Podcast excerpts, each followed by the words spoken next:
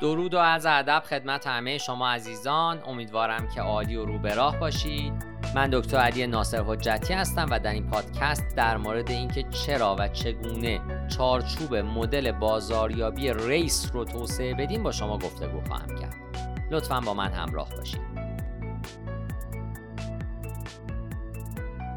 ایده اصلی پشت برنامه ریزی مدل بازاریابی ریس ارائه ساختار مناسبی به شرکت ها هست که بتونن با استفاده از اون بازاریابی دیجیتال و ارتباطات امنی چنل خودشون رو توسعه بدن.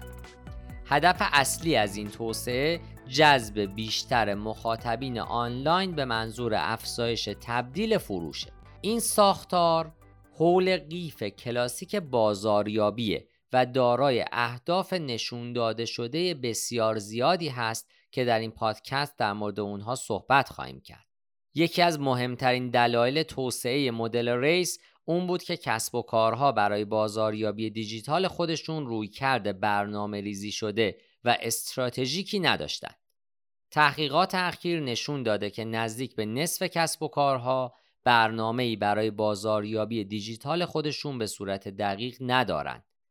در همین اوضاع اکثر بازاریاب ها نسبت به داشتن یک برنامه مناسب برای بازاریابی دیجیتال مشتاق بودند اما نمی‌دونستند که از کجا باید شروع بکنند.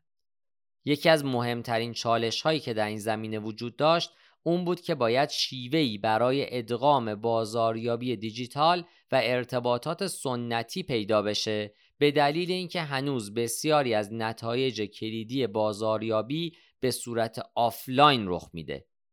معمولا مدل RACE رو به عنوان چارچوبی برای بازاریابی دیجیتال و برنامه ریزی های اون در نظر می‌گیرند. اما با این وجود مدل RACE می‌تونه به یکپارچه سازی بازاریابی دیجیتال و بازاریابی سنتی یا همون IMC بپردازه. مدل دیگری هم مثل مدل SOSTAC وجود دارند اما عیب اصلی چنین مدل‌هایی اونه که اونها به فعالیت های خاص مورد نیاز مثل search محتوا بازاریابی محتوا email marketing و امثال اون برای مدیریت بازاریابی دیجیتال به درستی و با دقت فراوان اشاره نمی کنند. باید بررسی بکنیم که چرا از مدل RACE باید استفاده بکنیم. یکی از دلایلی که ما دنبال مدل RACE هستیم این است که مدل RACE عملی و عملگراست. مدل RACE بر تکنیک هایی تمرکز داره که می‌تونین از اون در ارتباطات بازاریابی دیجیتال، وبسایت و اپلیکیشن های تلفن همراه استفاده بکنید. همچنین مدل RACE بسیار مشتری محوره. مدل RACE از زمان ایجاد آگاهی چرخه حیات مشتری رو به منظور ایجاد ارتباط با اون دنبال می‌کنه. تولید lead از مشتریان بالقوه، تبدیل مشتریان بالقوه به خریداران آنلاین یا آفلاین، تشویق به وفاداری، تکرار فروش و حمایت مثل به اشتراک گذاشتن در رسانه‌های اجتماعی به جمعی از همه این دلایل معلوم میشه که مدل RACE بسیار مشتری محوره و این چیزی است که ما به دنبال اون هستیم. همچنین ادغام تمام فعالیت های بازاریابی مدرن هم در مدل RACE وجود داره. مدل RACE بسیاری از فعالیت های مدرن مثل پرداخت پول یا مالکیت و کسب درآمد موجود از بازاریابی دیجیتال رو پوشش میده. همچنین این مدل اقدام به ادغام فعالیت های بازاریابی آفلاین و سنتی هم می‌کنه. چند کاناله بودن هم یکی دیگه از فاکتورهایی است که به اون دلیل ما به دنبال مدل RACE میریم. هنوز بسیاری از کسب و کارها برای به دست آوردن و حفظ مشتریان خودشون به نقاط تماس آفلاین نیاز دارند. در ادامه خواهیم دید که این نقاط در مدل RACE به درستی تعبیه شدن به ویژه به عنوان بخشی از تبدیل که غالبا برای داشتن فروش به تعاملات آفلاین نیاز هست. همچنین مدل RACE دارای رویکرد مبتنی بر فرایند بهبود عملکرد هم هست. مدل ریس رویکرد بازاریابی مبتنی بر داده هست که شاخصهای عملکرد بازاریابهای دیجیتال رو تعریف می‌کنه و اونها رو تشویق می‌کنه که به درستی فرایندهای خودشون رو بهتر بکنن. بازاریاب ها باید در هر مرحله از این داده ها برای تعیین اهداف برای بررسی نتایج با استفاده از تجزیه و تحلیل و همچنین خلاصه سازی داشبوردها و بهینه سازی مستمر از مدل ریس استفاده بکنند. الان وقت اون رسیده که ببینیم چارچوب مدل ریس چجوریه. مدل ریس دارای چهار مرحله یا فعالیت بازاریابی آنلاینه. این مراحل برای کمک به برندها در طی چرخه حیات مشتری و به منظور جذب مشتریان طراحی شدند. همچنین این چارچوب دارای یک فاز اولیه است که شامل ایجاد استراتژی یک پارچه و جامعه دیجیتال، تنظیم اهداف و موارد دیگه ای مثل تأمین منابع. گام اول reach یعنی جذب و رسیدن به مشتریان بالقوه و احتمالی. هدف اصلی این مرحله ایجاد آگاهی و دیده شدن برند، محصولات و خدمات شما در سایر سایت ها، رسانه های آفلاین و غیره است. دلیل انجام این کار ایجاد ترافیک در صفحات وبسایت و رسانه های اجتماعی شماست. این موضوع شامل به حد اکثر رسوندن دسترسی در طول زمان به منظور ایجاد تعاملات مختلف از طریق رسانه های پولی، مالکیت شخصی و اکتسابیه. یعنی همون اوند میدیا، پید میدیا و ارند میدیا. برای اون که بتونید به سطح مناسبی از ریچ دسترسی پیدا بکنید نیاز هست تا از تکنیک های بازاریابی درونگرا مثل جستجو، رسانه های اجتماعی، محتوا و email marketing استفاده بکنید. گام دوم اقدام یا act هست. واژه act در این بخش مخفف interact ه. همین موضوع باعث شد تا در ابتدای توسعه این مدل به جای race به اون مدل rice بگن یعنی RICE به جای RACE اما تحقیقات نشون داد که واژه race پویاتره به همین دلیل این نام انتخاب شد همچنین بخش اکت رو از بخش تبدیل یا کانورت جدا می‌کنن به دلیل اینکه تعاملات تشویقی در وبسایت ها و رسانه های اجتماعی به دلیل شلوغ و پراکنده بودن این فضاها چالش برانگیزن. اکثر کسب و کارها از اکت به منظور تولید لید آنلاین استفاده می‌کنن تا بتونن اونها رو در مسیر خرید پرورش بدن.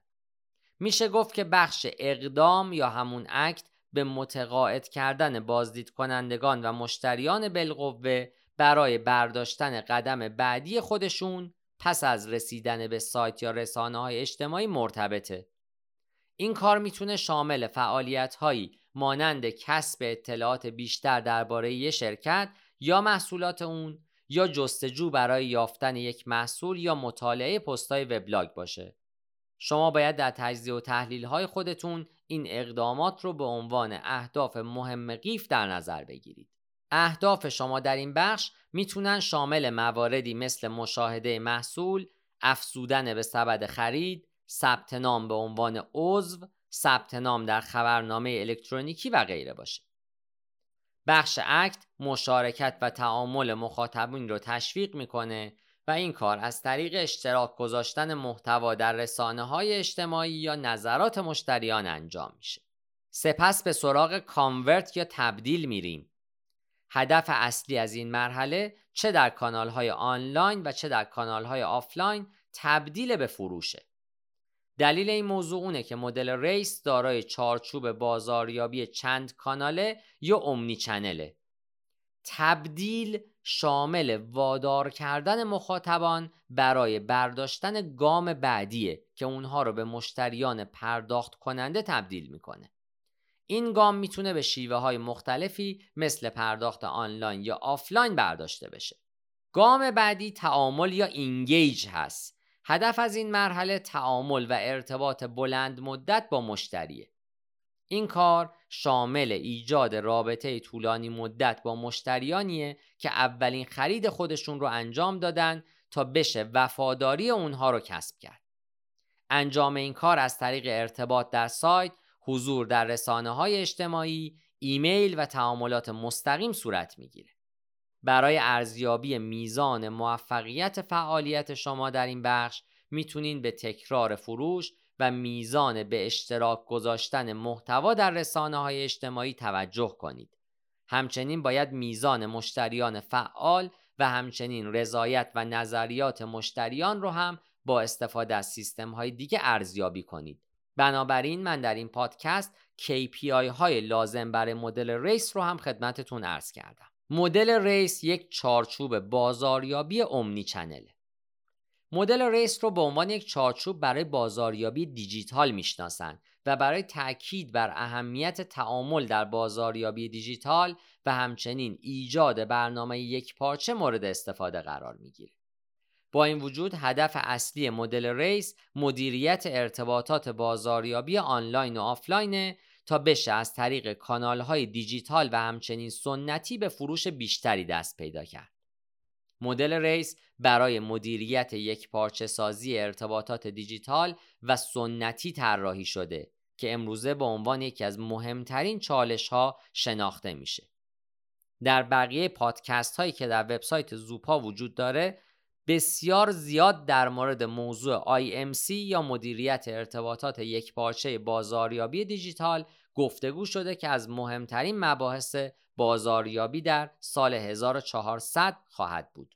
همونطوری که شنیدین مرحله تبدیل شما برنامه ریزی برای هر دو کانال ارتباطی آنلاین و آفلاینه تا بشه از طریق کانال های دیجیتال و سنتی به فروش بیشتری دست پیدا کرد. این شکل از بازاریابی چند کاناله هنوز یک رویکرد بسیار مهم تلقی میشه.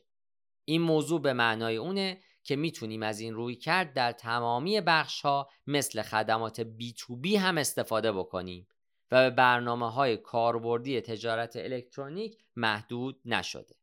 امیدوارم که تونسته باشین در این پادکست بیشتر در مورد اینکه مدل ریس چی هست و چگونه اون رو توصیه بکنیم و چگونه بتونیم با استفاده از توصیه های لازم در این ماجرا برند و بیزنس خودمون رو توسعه بدیم اطلاعات بیشتری رو به دست آورده باشید پاینده باشید و برقرار.